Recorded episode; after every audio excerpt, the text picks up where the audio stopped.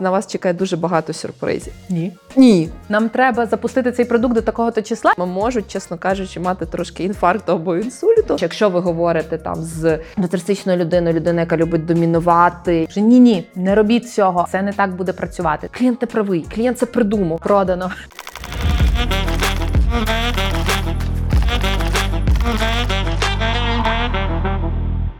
Коли ми управлінці, ми працюємо з рядом людей, які прямо чи не прямо впливають на нашу роботу. І тут у мене питання до вас: чи бувало у вас таке, що ви в команді або в компанії не могли дійти якихось пріоритетів? Що у вас виникали конфлікти, якісь недосказаності, що вам потрібно було захистити бізнес-кейс, і ви розуміли, ну що щось, щось не робиться, та не можете захистити родмапу чи бюджет тощо. Це все про управління стейкхолдерами. І сьогодні в нашій студії, власне, в офісі The Gradient, володарка цієї агенції Олена Занічковська, яка дуже дуже круто знає про управління стейкхолдерами, про управління взаєминами. І, взагалі, можна сказати, моя неформальна менторка, тому що я дивлюсь те, як ти робиш це все, і вчусь у тебе. Тому вітаю тебе на променеджменті. Привіт, дуже дякую за запрошення і дуже тішуся, що ти стартанула цей проект. Розкажи нам, що таке стейкхолдери? Хотіла зробити такий, як ми в ІТ говоримо, дисклеймер, що дуже хотілося б сьогодні більше говорити з власного досвіду і не знаєш розповідати і давати, а це офіційні назви і офіційні визначення, тому що гуглити всі, Всі ми вміємо. Так. Тому визначення будуть такі з досвіду практичні, а більше ніж, е, ніж глосарійні. Знаєш, для мене стейкхолдери це всі ті особи. А в організації, в якій або ви працюєте, або з якою ви працюєте, які безпосередньо мають вплив на ту роботу, яку ви робите. Чи це є клієнтський проект, який ви робите як команда на стороні підрядника, чи це внутрішня ініціатива в компанії, де ви керуєте, ведете цю ініціативу? Це всі ті люди, які в кінці кінців зроблять так, що ваш проект або вдасться, або не вдасться. Слухай, е, цікаво. А от, наприклад, моя мама або мій хлопець може бути стейкхолдером в такому випадку? Бо Якщо ваш проект це ремонт, то це прямий стейкхолдер, від якого залежить не просто ваш проект, а твоє психічне здоров'я. Тому безумовно. добре. Ми ж ми ж мислимо проектами не тільки в роботі, а й в своєму житті. Якщо ви робите свій не знаю, хобі-проект, то відповідно у вас там так само будуть стейкхолдери. Абсолютно. І з ними всіма треба комунікувати. Давай поговоримо про управління стейкхолдерами і, власне, про твій досвід. От ти пройшла дуже дуже довгий шлях до того, де ти є зараз, де ми сидимо в твоєму крутому офісі. Як трансформувалось твоє бачення роботи і власне робота зі стейкхолдерами і твої навички і вміння в цій сфері? Ну, дивися, напевно, якщо ми говоримо про там успішність бізнесу, в принципі, та такий модний термін, то напевно робота зі стейкхолдерами це взагалі ключова запорука. Особливо сервісного бізнесу, тому що як би там не було в сервісному бізнесі, ми надаємо сервіс клієнту. Та? Ми можемо володіти прекрасними знаннями, бути професіоналами. Неважливо, чи це дизайн, чи це стратегія, чи це розробка. Але якщо ми не вміємо правильно заменеджити очікування стейкхолдерів, прокомунікувати, донести нашу думку, спрезентувати пророблену роботу, дуже часто, на жаль, наш результат просто суперпрофесійної діяльності він може бути неуспішним. Тому я би сказала, що якщо говорити про основну таку трансформацію, це про е, місце управління стосунками з стейкхолдерами в загальній діяльності, його пріоритет дуже дуже сильно виріс із часом за мою ну там кар'єру і потім вже сім років власного бізнесу. Зараз в чат GPT можна загуглити, загуглити в чат GPT про те, які є етапи управління стейкхолдерами. Правда? Тобто ми тут не будемо розглядати теорію. Давай проговоримо, як ідентифікувати стейкхолдерів з твого досвіду і проаналізувати їх. І хотілося б почути твій досвід в контексті можливих фейлів, тому що ну бувають випадки, коли ми не допобачили того стейкхолдера. Дивись, я би тут відразу зауважила, що дуже сильно взагалі процес ідентифікації стейкхолдерів залежить від е, розміру компанії, з якою ви працюєте, та або від розміру організації, від, від, від структури взагалі компанії. Тому що коли, ну, наприклад, ви працюєте з маленьким стартапом, де у вас зі стейкхолдерів фаундер і CTO, ну якби в принципі з одного боку плюс-мінус зрозуміло, що це ваші стейкхолдери. Але з іншого боку, ви маєте розуміти екосистему. Тому що якщо ми навіть говоримо про маленький стартап, крім того, що у вас є фаундер, CTO, не знаю, ще декілька людей в команді, у вас ще є зовнішні стейкхолдери, які так само впливають безпосередньо на успіх вашого проекту. Це можуть бути інвестори, це може бути венчурний фонд, це можуть бути якісь партнери. Та?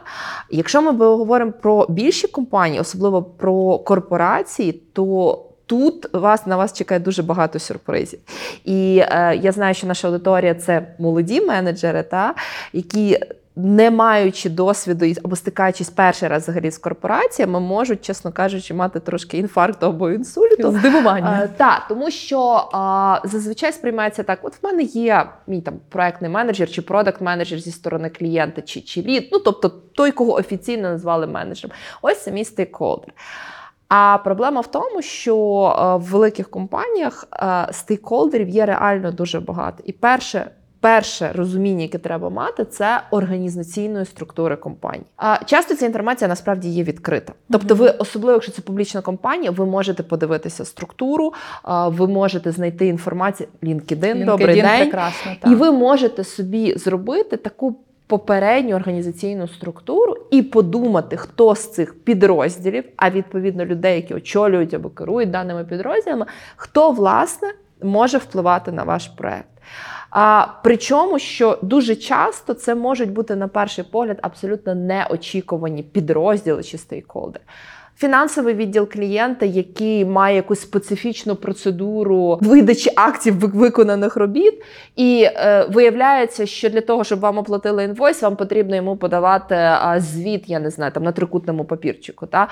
Ніби дрібниця, але якщо ви цього не вияснили, якщо ви не зрозуміли рівень впливу цих стейкхолдерів, ви е, потім будете мати купу проблем. Це можуть бути, наприклад, відділи маркетингу, та тому що якщо відділ маркетингу відповідає, наприклад, за стратегію виведення продукту, а ви з цим продуктом працюєте, то відділ маркетингу може прийти і сказати, що ви тут мені напроектували, а у нас тут взагалі go-to-market абсолютно інакший. Та?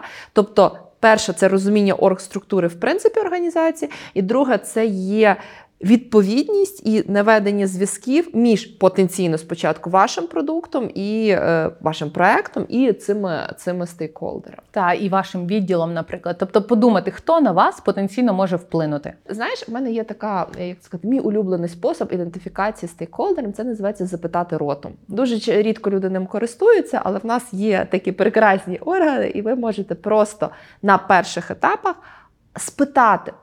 Ми, ну от я в своєму в своїй роботі часто просто в мене є частина, коли в нас є Discovery, наприклад, у нас є просто stakeholders workshop. Тобто ми просто питаємося і кажемо, можна, будь ласка, нам виділити усіх стейкхолдерів, зробити якусь там а, структурку з розподілом ролей, з впливом. Ми з тобою, напевно, трошки пізніше поговоримо про інструменти, є наша улюблена всі матриці тощо. Але є просто ручка, Папірчик. папірчик, Excel, Figma, де можна просто накидати там стікерочками і попробувати якусь якісь. Між тими а, стейкхолдерами стосунки промалювати, і потім їх вже далі собі якби покращувати, змінювати тощо. Супер. Дивись, ми проідентифікували стейкхолдерів. Хух, там уже всі менеджери такі видихнули, все, половина діла зроблено, але ні. Та наступне це нам треба зрозуміти, що вони хочуть, і управляти стосунками з ними. Я назву це стосунками, а не очікуваннями, тому що очікування це одне, але воно веде до якихось стосунків в довгостроковій перспективі. Як робити це? Слухай, це взагалі моя улюблена тема, в принципі, про управління стосунками. Я багато проводила насправді на, на цю тему якихось воркшопів, лекцій, і дуже часто, коли я приходжу, така знаєш, доросла жінка привіт, каже, будемо управляти стосунками. На мене дивляться, Боже, яка, яка меркантильна жінка, це ж стосунки, воно ж Святе святе, просто. воно ж просто прекрасне. А знаєш, в мене є переконання. Ми чомусь, коли говоримо про бізнес, бізнес, ми робимо бізнес, ми робимо проекти. А чомусь таке враження, що бізнес це щось таке неживе, аморфне. Оце знаєш, така новобудова на 40 поверхів, блискуча десь в Лондоні. Оце і бізнес. Насправді ні. Насправді будь-який бізнес це стосунки людей між людьми. Ми працюємо з людьми, так ми виконуємо замовлення, так ми робимо проекти, е, так ми запускаємо продукт, але ми робимо це для людей з людьми. Правила побудови стосунків вони не сильно відрізняються, і підходи в умовно, як ми це робимо з друзями, з не знаю, там з коханими людьми або з нашими бізнес-партнерами. Тому що в базі того всього лежить наша проста людська психологія. І зі стосунками все дуже просто і дуже складно. Перше, над ними треба працювати. Друге, це можна робити планово і системно. Що я маю на увазі? А, знаєш, ми з тобою, окрім того, що ми тут прекрасно говоримо про, про щось розумне, ми ще з тобою мені дуже повезло мати тебе як подругу в житті. І ти прекрасно знаєш, що як нам з тобою складно заменеджити нашу зустріч. Це але, гра. Та, але, але це є робота, яку треба зробити. Job to be done. Тому що ми розуміємо, що якщо там ця зустріч не запланована, її немає в календарі, і ми з тобою не зустрілись, це буде дуже погано впливати на наші стосунки. Раз не зустрілись, два не зустрілись вже. А чому ми не зустрілись, а я тобі не важлива, а ти мені не важлива. Те саме ми переносимо на клієнтів, на стейкхолдерів, в принципі. Стосунки зі стейкхолдерами потрібно планувати. І тут знову ж таки в нас є декілька базових принципів. Все-таки вертаємося до робочих стосунків. Дуже круто, коли ви вмієте ідентифікувати психотип людини або взагалі тип людини, з якою ви працюєте. А знову ж таки, тут багато є про досвід та просто про життєвий досвід. З часом ви просто наламаєте стільки дрів, що ви вже будете відчувати о-о-о-о-о-о. Але е, на початок знову ж є прекрасна література. Я думаю, що ми потім можемо можем просто дати якісь посилання, як в принципі визначити е, якийсь психотип людини і специфіки. Тому що якщо ви говорите там з нарцистичною людиною, людина, яка любить домінувати, і, і, і, і, і у вас є один підхід до комунікації. Якщо ви працюєте там з не знаю, з виконавцем, я виконавцем маю на увазі зараз по, по, по якомусь там психологічного типу або там адміністратор, це трошки інші, інші історії. Тобто вам потрібно зрозуміти і відчути. Та? З досвідом це вже відчути, з якою людиною ви, ви маєте справу. Тут дуже класно працюють наші дзеркальні нейрони, тому що коли ми дзеркалимо людину, людині дуже приємно. Друга це є розуміння взагалі. Персональних цілей цієї людини в організації, особливо коли ми говоримо про більші компанії. Хоча насправді в стартапі так само, просто зазвичай в стартапі цілі е, стейкхолдерів дуже сильно співпадають з цілями бізнесу. Та там запустити успішний продукт, отримати визнання, не знаю, там заробити гроші. Тощо в більших компаніях це складніше, тому що у нас є дуже часто конфлікт е, бізнес-цілей, продуктових цілей і персональних цілей конкретного стейкхолдера. Раціонально ціллю має бути зробити продукт з дуже класним user experience ом. Персональна ціль цієї людини може бути зробити круту презентацію менеджменту і отримати аплодисменти і просування по, по, по службі. І якраз складність роботи з великими компаніями полягає в тому, що вам, як менеджеру, потрібно сумістити оці дві задачі, тому що ви маєте, ну, в моїй парадигмі, класно зробити свою роботу по продукту, проекту, але з іншого боку. Вам навряд чи це вдасться, якщо ви не допоможете вашим ключовим стейкхолдерам досягнути їхніх цілей. Частину з цих цілей можна виявити знову ж таки прямими запитаннями, коли ми говоримо, які цілі вашого відділу, які цілі даного продукту, які цілі перед вами поставив ваш Мгм. менеджмент. Частину треба буде здогадуватись і розуміти вже по, ну скажімо так, по тій екосистемі, в якій, в якій ми працюємо. Якщо ви розумієте, які є персональні цілі в даної людини, і вони, в принципі, не суперечать вашим не знаю, там, моральним принципам і не суперечать, ну не стають зовсім в розріз з там, цілями вашого проекту. Якщо ви навчитеся трошки допомогти, якщо ви навчитеся трошки зробити оцей крок наперед, а, ви просто отримаєте дуже дуже круту підтримку від вашого стейкхолдера. І навпаки, якщо ви ну, в боротьбі за е, найкращі стандарти якості розробки цифрових продуктів, а будете ставити палки в колеса, ну вам їх також можуть потім назад повернути. Та насправді ти дуже класної теми торкнулась питання, яку роботу ми вирішуємо для нашого стейкхолдера теж, тому що люди працюють з людьми, і людям приємно працювати з тими, хто або допомагають в успішності їхній в роботі, або в персональній тощо. І от у мене є випадок один, хочу поділитися, коли. Ми робили софтверний продукт для одного зі стейкхолдерів, і нас компанія дуже сильно пушила, от якраз корпорація. Нам треба запустити цей продукт до такого-то числа, і потім ми пішли, просто поговорили з цим стейкхолдером, і виявилося, що їм просто потрібно презентувати щось на конференції. Ми задизайнили кілька скрінів, презентували всі щасливими, пішли робити Ти продукт. знаєш, мені здається, це якийсь хрестоматійний насправді кейс, тому що в мене це було декілька разів, і це знову ж таки, знаєш, бізнес-аналітики знають наше улюблене правило 5Y, та просто спитати і спробувати зрозуміти. Знаєш, я тут додам ще одну історію. А я дуже часто стикаюсь, особливо чомусь знову ж чомусь в ІТ, тому що я працюю 18 років в ІТ. Так, м, дуже часто стикаюся з тим, що е, команди і менеджери вони відразу намагаються дати оціночне судження. Клієнт не правий, клієнт це придумав, це якась там, це, це, це, це, це абсурд, це взагалі не потрібно, не намагаючись зрозуміти причину. Дуже часто, коли ми розуміємо причину, чому людина або люди, або команда приймають це рішення, по-перше, нам зрозуміліше, яку проблему ми вирішуємо, а по-друге, ми тоді можемо допомогти. І це вирішується насправді простою комунікацією. А що ви хочете показати? А чому саме на цю дату? А що вам важливо? А якого результату ви? А хто буде цільова аудиторія? Хм, так, можливо, можна зробити інтерактивний прототип, а можливо, можна зробити презентацію. А можливо, можна е, показати тільки три цих функціональності, а ці чотири кнопки просто вони будуть не працювати, але ви не будете на них клікати, тому що це три хвилини презентації. Завжди можна знайти вихід, якщо, якщо просто питати. Знаєш, таки, те саме в простих стосунках. Якщо просто спитати, що ти хочеш, дуже часто можна почути дуже класну відповідь, яка тобі дасть багато інсайтів по подальшій комунікації. І дуже важливо, щоб людина на тій стороні знала, чого вона хоче. Ну, Бо це вже тема інш... це вже тема іншої розмови, і тут ми будемо кликати нашу Юлю і говорити. Довгої- довгої розмови. Якщо хочете дізнаватись більше про управління стейкхолдерами, про різні техніки, і також дізнаватися більше інформації від наших спікерів, наприклад, від Олени, реєструйтесь на Патреоні, підтримуйте проект і отримуйте цікаву інформацію. Олен, ти, окрім керівниці своєї компанії, та тобто кофаундерки, ти пройшла ще шлях аккаунт-менеджерки, та і управління стейкхолдерами. Я думаю, що це в твоєму ДНК насправді.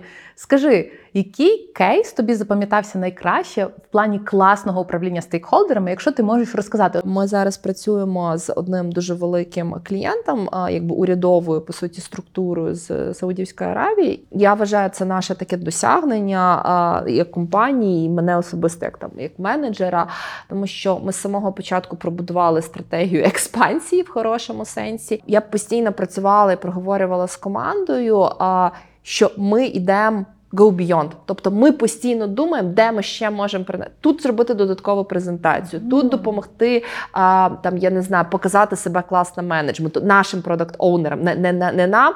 І а, ми декілька разів робили просто, що ми їм готували матеріали, яка насправді була нашою роботою, але ми розуміли, що зараз важливіше передати їм, дати їм можливість класно виступити на внутрішньому воркшопі презентації. І, і ми після того отримаємо від них ще більше, ще більше роботи. І більше того, це була ще потім проактивна робота по взагалі пропонуванні іншого формату кооперації, яка насправді спрацювала. І цей формат кооперації, тобто, по суті, таке створення якби такої виділеної дизайн-агенції для клієнта, але ця пропозиція вона робилася на основі того, що ми намагалися чути, збирати ті, якби фрази, ідеї, які різні продакт-оунери говорили. Тому що в нас там багато напрямків насправді, і зібрати їх в одну картинку, чим потенційно ми можемо допомогти, допомогти клієнту. Та? Тобто, це вже знаєш на такому досвіді, коли ти планово і проактивно розумієш, який це тип клієнта, які потенційно в нього можуть бути проблеми. Тому що насправді список проблем в компаніях він і достатньо вичерпний. Та? Тобто, якщо особливо компанія певного розміру, певного типу, ти вже маючи досвід, ти вже можеш перед стартом проекту сісти і просто так на дошці виписати 10 потенційних проблем, Гіпотези. які, які у нас будуть в роботі з цим клієнтом. Та? І люди будуть думати, що це магія, але це просто ну насправді набиті граблі при, при роботі. А як працювати із запереченнями стейкхолдерів? От коли там людина каже: Ні, ні, не робіть цього, або це не так, це не так буде працювати. Тобто ти щось презентуєш, пропонуєш, або якісь інші кейси. Тут насправді це є складне питання. Відповідь на нього так само буде непроста. Поясню. Ми з тобою починали з того, що люди ну, починали десь е, згадували, що люди люблять працювати з людьми. Я додам, що люди люблять працювати з людьми свого рівня або вище. Це дуже часто виклик молодого менеджера, тому що коли ти приходиш, а особливо в нас молода індустрія, наша там it індустрія, в якій ми з тобою працюємо, і дуже часто різниця в віці між тобою і стейкхолдером може бути років 20. Та? І по суті, для нього або для неї. Хто ти такий, щоб мені тут розповідати? Відповідно, стратегічна порада це формувати імідж експерта. Це складний шлях, я розумію, що це не просто, але чим більше вас будуть сприймати як експерта, як людину, яка є впевнена в собі і впевнена в тих рішеннях, що вона пропонує, тим менше заперечень у вас буде. Це є не тільки про ваш професіоналізм, який безумовно є дуже важливий. Це є е, як ви тримаєте спину, як ви говорите, яка вас мова і ну, мова тої, якою ви спілкуєтесь з вашими стейкхолдерами, але і як ви формулюєте речення. Та? Тому що е, я можу говорити одні і ті слова, але я можу сказати. «Ти Знаєш, Аксьон, я ну я не, не, не дуже знаю, як тобі зараз відповісти. Ну, в мене було буквально там пару кейсів, але може про них не варто сказати. Бо я можу сказати, Оксан, дивися, безумовно, у нас був класний досвід. Я готова зараз поділитися. Е, Не всі кейси були успішними, але я впевнена, що ми можемо щось з тобою обрати. Продано. Я по суті тобі сказала по, по, по змісту одне і те саме, та? але я це можу по формі, по невербалиці, по мові тіла дуже по-різному подати. І ми же щитуємо знову ж таки, ми вертаємося до наших там до нашого мозку і наших дзеркальних нейронів і тих всіх наших прекрасних, прекрасних штук в голові. А ми же щитуємо. Да? І якщо ти в собі не впевнена, а тим більше твій там стейкхолдер, а, ну скажімо так, досвідченіший, і це, і це відчується, ну тобі буде набагато складніше. Знову ж таки, якщо тут звертаючись до теми заперечень, залежить від того, які це заперечення. І знову ж таки, ще одна порада молодим менеджерам: ви не зможете працювати за усіма запереченнями, тому що ви молодий менеджер, і дуже часто у вас будуть стейкхолдери, які набагато сильніші за вас. Ідентифікуйте. Чи це рівень проблеми, яку можете вирішити ви, чи а, вам потрібна допомога? І в мене є багато кейсів, коли я дуже е, в мене є ну, нас в дуже зрілі дорослі команди, але я розумію, що є просто кейси або тип клієнта, або ситуація, яка потребує, я це називаю залучення авторитету за шторкою. Тобто там, де задача якби ліда, зрозуміти так, а отут. Це вже не мій рівень вирішення проблеми. Я не маю авторитету, я не маю знання, е, я не маю влади. Неважливо. Це також є мистецтво. Ідентифікувати і сказати, а тепер мені потрібна допомога залу, або мені потрібна допомога партнера. Та? Тому що ну, ну, ну не зможете ви е, продати е, проект на мільйон. Ну, може, зможете, але скажімо так, імовірно, з того, що ви продасте проект на мільйон е, генеральному директору Дубайської фондової біржі, якщо вам 20 років і це ваш перший проект, ну вона, напевно, набагато менша, ніж е, якби в людини, яка там буде мати плюс 20 років досвіду. Ще з одної поради: знайдіть собі менеджерів, які це вміють робити. І просто слухайте і дивіться. Е, найкращі мої вчителі це були просто люди, за якими я тихо дивилася, і е, потім мовпувала якісь прийоми, фрази, е, я не знаю, там поставу і оці всі історії. Воно, воно працює. Тому що рольові моделі насправді дуже добре працюють. Ми взагалі вчимося найкраще від людей від книжок, знаєш, Це від правда. двох, е, від Це двох правда. відеосутностей. І ще я тут можна забіжу наперед. От ми будемо говорити про менторство на Патреоні, але я розумію, що багато людей скажуть: о, а де нам? От нам не пощастило з менеджером, наприклад. І правильно ти сказала, що вчимося з книжок і можемо слухати інших людей. Та? Тобто, от, наприклад, хтось побачить тебе і такий вау, я хочу бути як ця жінка, або, наприклад, там ще когось із наших гостей. Складна тема конфлікти. І конфлікти трапляються між стейкхолдерами, і я розумію, ти скажеш, треба працювати з ними стратегічно. Але от що робити, якщо в мене вже стейкхолдером конфлікт стався через якусь річ? Не знаю, не виконали їхні вимоги та пропустили дедлайни. Тобто є ряд речей, які залежать від мене і які не залежать. Що робити менеджеру? Найкращий вирішений конфлікт це конфлікт, якого не сталося. Тобто е, превентивно думати, де в нас можуть бути конфлікти. Давай, е, скажімо так. 90% конфліктів, якщо їх проаналізувати в ретроспективі, е, ну це було передбачено, що так станеться. Якщо ви знаєте, що в клієнта важливе демо в п'ятницю, і ви вже в понеділок розумієте, що ви не встигаєте йому зробити цей реліз, у вас є сценарій прийти в понеділок. До свого менеджера сказати, о, не з проблема. Е, Вівторок зібрати дуже важливу нараду, в середу зібрати ще одну нараду, і в четвер ввечері сповістити клієнта, що ви не встигаєте. Що ви отримаєте конфлікт, істерику, можливо, штраф. У вас є варіант, та сама ситуація, нічого не змінюється. Ви розумієте, що не встигаєте, ну все не встигаєте. Та? Е, порадитись там зі своїм менеджером, чи прийняти це рішення самому, самій, написати листа клієнтові в понеділок з тим, що Dear John, чи, чи, чи хто ти там є. Сталося таке. Дивись, причина. Ми не роз... неважливо, ми не розрахували час, наш Василь захворів, ретроградний Меркурій. Тобто в тебе є чітка причина. Ми вже подумали, і в нас є такі варіанти рішення цієї проблеми. Один, ми робимо зменшений функціонал, два, ми робимо інтерактивний прототип в фігмі, три, ми робимо тобі презентацію або там такі варіанти. Давай зідзвонимося і проговоримо, який варіант.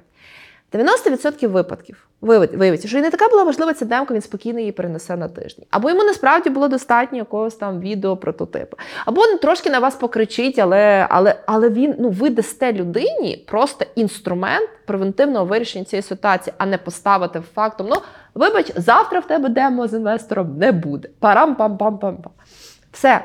І я вам гарантую, що в 90% випадків ця ситуація, ой, ну добре, що попередили, шкода, от ви запропонували рішення номер два, воно класне, дава- давайте, давайте його імплементувати. І таких насправді ситуацій їх може бути. Досить багато, які можете вирішити превентивно. Я взагалі дуже раджу знову ж там звертатись до, до, до, до, старших товаришів, е, питати їхній досвід. А друге, просто сісти з командою по брейнсторму. Так а які у нас потенційно можуть бути конфлікти? Знову ж таки, ми розуміємо, що наш клієнт такого-то психотипу. Ми розуміємо, що у нас є дедлайни. Ми розуміємо, ну тобто можна це. Якщо вже конфлікт стається, перше. Це взагалі знову ж таки стратегічна історія. Вчитися працювати зі своїми емоційними реакціями. Ну от конфлікт він стався.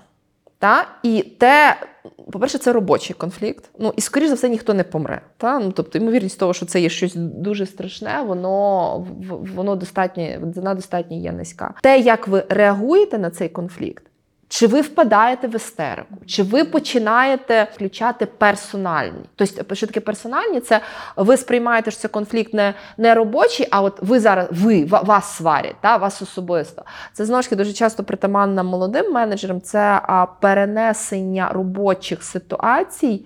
Поведінкових на свою персоналю. Та? Тобто е, зріла людина розуміє, що це зараз іде оцінка конкретного вчинку, поведінки чи дії, а не ти поганий, ти дурний, ти непрофесійний. Мгм. Та?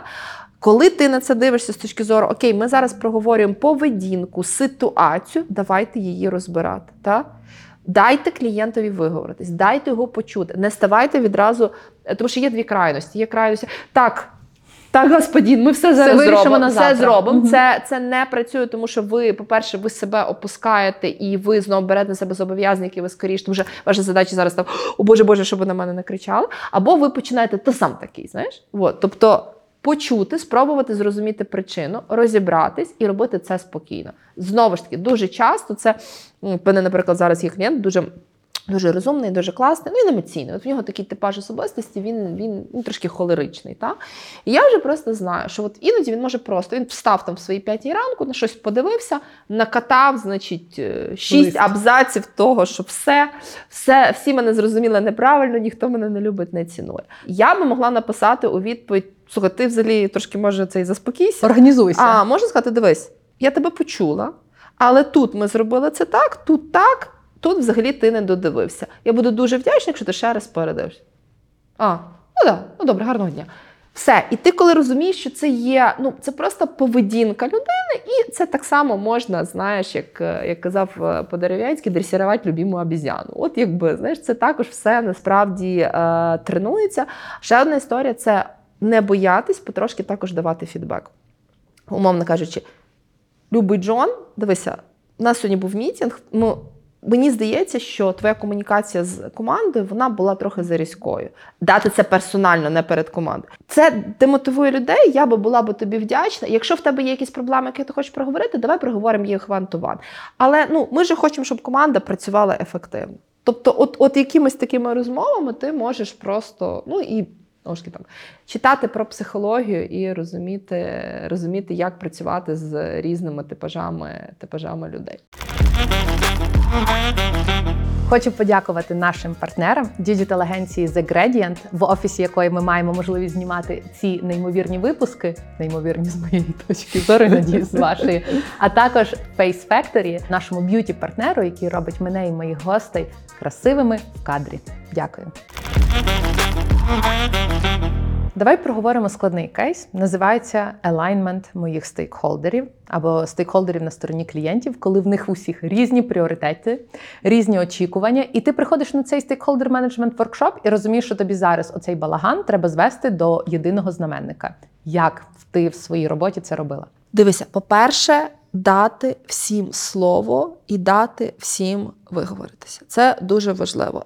Що тобі це ще дає, поки вони всі е, озвучують? Тобто, просте питання. Давайте зараз озвучимо наші очікування від там цілей проекту, від результату, що ми будемо вважати успіхом даного проекту. Тобто є якийсь, якийсь перелік питань. Обов'язково дати е, виговоритися кожному. Там скажіть свою роль, скажіть і це, до речі, також хороша вправа зрозуміти е, формальну і реальну організаційну структуру, хто. с- хто є хто. Та.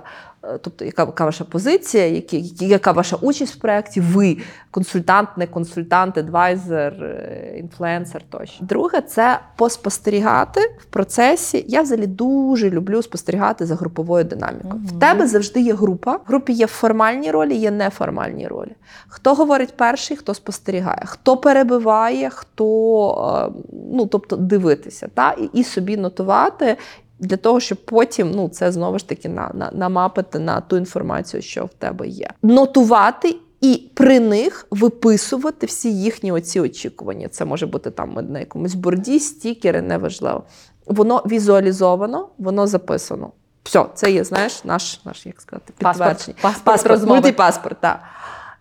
Коли воно є записано, ти можеш, ну знову ж таки, це є вже досвід, але при них всіх сказати: дивіться, я дуже перепрошую, але я вже бачу, що а, стати лідером ринку, захопити частку ринку і вийти на прибутковість в перші два місяці це є цілі, які конфліктують між собою. Скажіть, будь ласка, хто буде нести відповідальність? Скажіть, будь ласка, як ми будемо вирішувати це питання? Якщо це важко зробити на воркшопі, ну тому що особливо коли ти один, і ти і фасилітуєш, і записуєш. Ну це взагалі там напевно більше твоя тема про воркшопи, що треба, щоб в ідеалі, щоб хтось спостерігав, записував, коментував, а хтось власне воркшоп, вів. Та це, це, це різні ролі. Але потім це все записати на відео, сфотографувати.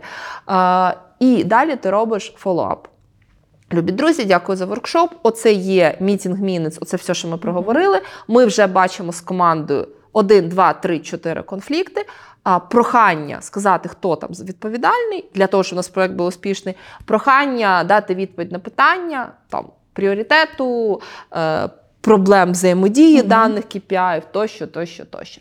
Якщо це є задокументовано, всі при цьому були, і у вас є фоллоуап, який ну, змушує прийняти це рішення, вам набагато легше. Якщо ви цей етап пропустите, а ви десь місяць назад сказали все, все, до побачення. У нас, по-перше, все, все ж змінилося, а Мгм. по-друге, нічого такого не казав, і оце все. А, взагалі, мене колись е, мої старші колеги а, навчили декільком речам. Це по можливості все записувати, всі дзвінки записувати. Та? Друге, робити фоллоуапи і meeting minutes. Мгм. І третє, особливо на важливі етапи, робити офіційні імейли з Мгм. в- вимогою ввічливою підтвердити. Любі друзі, ми сьогодні на воркшопі проговорили, що в нас є три основні цілі: один, два, три. Ми, як команда, будемо опиратись на ці цілі при розробці нашого продукту, проекту чи чогось там прекрасного, що ми робимо. Любі Василь, Петро і Остап, Одарка. які Одарка, які є основними стейконами, просимо в даному імейлі, в гілці даного імейлу написати підтверджуємо і добити їх палку, щоб вони це зробили. Чому? По-перше, це підтвердження. А по-друге, якщо у вас вертаємось до теми конфлікту, за три місяці е, в Одарки відіб'є пам'ять, її поставлять на іншу посаду, і вона скаже: А чому це в нас наша задача? Це захоплення ринку? Ви скажете, Люба міс Одарка, 23 травня 2023 року. Імейл, мультипаспорт. Це на початку стосунків може здаватись, та що ви формалізуєте? Mm. Ні, ні, ні. То як знаєш, як все хорошо, але шлюбний контракт краще Треба. підписати. Та. От, от та сама історія. Так. Це ще називається в проєкт менеджерів CYA – Cover Your Ass. Перепрошую за таку лексику тут, але ну це прям такий тул. Ну, дивися, а це правила гри. Та? Це правила Так. гри, в якому граємо. Та? Так. Тому що в нас є оця от історія, що таке успішний проект. Це проект, який закрив цілі проекту і задовольнив стейкхолдерів, і дозволив компанії нам, як підряднику, чи вендору, чи партнеру, досягнути своїх цілей. І оце є одна з одна з історій. На жаль. На жаль, ну але інколи починати стосунки з такого можна, а потім уже переходити на рівень довіри. Але так, ключові моменти, будь ласка, записуйте, розсилайте на всіх. Це просто з власного досвіду підтримую. Швидке питання: що, якщо стейкхолдери не хочуть ділитись з тобою важливою інформацією? Таке теж буває, але вона для тебе є критичною. Дивися, перше питання це зрозуміти, чому стейкхолдер не хоче ділитися з тобою важливою інформацією. І чи ця інформація дійсно є важлива? Та? Тобто ми як це і повертаємося до категорійно-понятійного апарату. Стейкхолдер може не хотіти ділитися з тобою інформацією, тому що а він не розуміє, для чого вона тобі потрібна. Ти не пояснив. Угу. Можна сказати, ви можете поділитися з вашими фінансовими показниками? Ні. Ні. Ні. А насправді тобі потрібно просто зрозуміти, я не знаю, там е, динаміку заробленого е, доходу від оцієї категорії користувачів, тому що воно тобі буде впливати, не знаю, там на проєктування нового функціоналу. Тоді запит звучить так. Мені не потрібен доступ до вашої фінансової інформації. Мені конкретно потрібна одна цифра, відсоток зміни параметру з березня по не знаю там вересень. Для того, щоб це два різних запити. Дайте мені доступ до вашої фінансової аналітики. Крапка. Або так, як я сформулювала перед тим. Тобто, перше, пояснити навіщо і подумати, чи дійсно ця інформація важлива. Друге, напряму запитати, а чому ви не можете поділитися? І скоріше він скаже, ця інформація Конфіденційна. конфіденційна. Я не маю доступу, я не маю права. І тоді думати, як це вирішити. Можливо, знову ж таки потрібно ескалювати. Можливо, е, цю інформацію потрібно, щоб запитав хтось ну, якби вище в рівні ієрархії. Можливо, ви неправильно сформулювали. Та? Чи дійсно вона вам критична? Знову ж я дуже часто стикалася з тим, що знаєш, у нас там перший, перший етап. е, Давайте в клієнта візьмемо всю інформацію, всю, що в нього є. Навіщо? Вона вам дійсно потрібна. Ви нагрузили клієнта, щоб там чи ваш стейкхолдер, щоб він вам там зібрав, я не знаю, аналітику за останні 10 років всієї компанії, а потім навіть або також приклад. Ви три рази його попросили, він вам при, при, при, притащив ворог якихось документів, ви жодного разу йому не показали результат, а для чого вам була ця інформація. А на третій, четвертий раз він скаже: ну слухайте. А клієнт напружився в цей момент, і клієнт пам'ятає, те, що так, так, так, так, так, так, так. Тому що знову ж таки це дуже важливо. Це вже така більше комунікаційна складова. Якщо ви щось просите для чогось, і ваш стейкхолдер робить якусь ну зусилля, покажіть йому результат. Для чого це було? Щоб він також прийняв участь у вашому святі результативності. Олен, давай поговоримо про інструменти стейкхолдер менеджменту. Та? Бо ну, менеджери і менеджерки, які нас слухають, скоріш за все спитають: Окей, це все дуже добре, але що мені робити? Та? От де мені це все організовувати? І в кожної з нас є 100% свої інструменти. Я там роблю якісь свої екселівські таблички, матриці стейкхолдерів. Для мене класно працює взагалі ноутс на моєму макбуку, тому що я просто записую по кожній людині, що людині подобається, які її основні цілі тощо. Що робиш ти? Дивись, для мене завжди а, інструментарій це є вторинне. Та? Питання первинне це яку проблему ти хочеш цим вирішити. Тобто, по суті, що нам потрібно? Нам потрібно десь зберігати інформацію про стейкхолдерів, взаємостосунки між ними, тримати її. Адекватною до часу, тобто он- оновлювати, та? Е, вести якесь планування. Ведіть це там, де ви, в принципі, ведете всі свої записи. Ми в компанії використовуємо Notion. Ми в Notion для кожного проекту в нас є там Stakeholders мапа чи Stakeholders Register. Для якихось проєктів це буде там расі матриця, для когось це для когось це не потрібно, це занадто формально. Для когось ми робимо табличку, в якій буквально там, от якщо це особливо люди там знаєш з іншої культури, з іншою зовнішністю, тощо ми просто підбираємо фотографії, ми шукаємо їх в LinkedIn, ми додаємо якісь додаткову інформацію. Для якихось там, де ми розуміємо, що там потрібно пробудовувати глибші стосунки, просто збираємо інформацію, де ж Facebook, LinkedIn. Слухай, ти зараз про, про людину можеш зібрати Все. інформацію все до, до того, як звати котика і де вони вечеряли, не знаю, там в останню, останню суботу. Так? Тобто ведіть це там, де вам є зручно. Е, з- Якщо ми говоримо про інструменти, в мене ще є такі штуки, як е, для більших аккаунтів, це комунікаційний план, тобто що де, коли, з ким нам потрібно зробити. І іноді це е, план розвитку аккаунту. Але знову ж таки, коли я працювала в більших компаніях, це були формальні документи. Просто гуглите аккаунт Plan, е, знаходите собі приклад і, і, і, і змінюєте його під свої потреби. Та? Моя взагалі думка така: не інструмент має вами керувати, а ви інструментом. Ви просто обираєте. Я обожнюю Notion. Мені здається, там, в принципі, 90%. Якщо у вас е, корпорація, робіть це в Confluence чи, чи, чи де ви ведете свій документообіг. Е, ну, мовно, нотатки це якась така, напевно, більш персональна історія, бо все-таки мені думаю, важливо, щоб був розшарений Так, доступ. ти не з дуже шаришся. з усією, з усією командою та проговорюйте це з командою. Е, Просіть, що якщо з'являється якась така інформація нова, щоб вони туди заносили, заносили змін. Клас, Олен, дуже дякую за цю розмову. І в нас є завжди останнє питання, і воно звучить як: яку б одну пораду ти дала нашим слухачам і слухачкам е, стосовно управління стейкхолдерами? Спробуйте абсолютно щиро зацікавитись і полюбити своїх стейкхолдерів. Якщо ви е, апріорі з самого початку абсолютно щиро, як така дитина з зацікавленістю, захочете про них дізнатися більше, не тому, що о Боже, мені це потрібно, я ненавиджу людей і не хочу це робити. А чому ці... а цікаво, яка це людина? А цікаво, Так. які в неї або в нього цілі. А цікаво, чим вона цікавиться по життю, а які книжки вона читає, а, а як звати її песика тощо. А, знаєш, це психологічний прийом. Коли нам людина стає цікава, ми починаємо набагато збільшувати Мгм. симпатію до неї ставитися, і це починає прогресувати. З більшою цікавістю, ще більш цікаво. І отже, вас, а, а люди, коли відчувають, що вони нам цікаві, вони щиро хочуть з нами будувати стосунки. Да? Ми ж дуже любимо себе, коли говорять про нас, коли нас слухають. Зацікавтеся вашими стейкхолдерами, і вам просто стане набагато легше робити свою роботу. Цікавимось своїми стейкхолдерами і робимо круто нашу роботу. Ми сьогодні з Оксаною дуже багато говорили про стейкхолдерів, про управління, планування, стосунки. І нам дуже цікаво почути вашу думку, ваш зворотній зв'язок, і, зокрема, дізнатись про те, які найскладніші, який взагалі найскладніший стейкхолдер був в вашому житті, чому і як ви з цієї ситуації або вийшли, або не вийшли, чому навчилися. Дякую.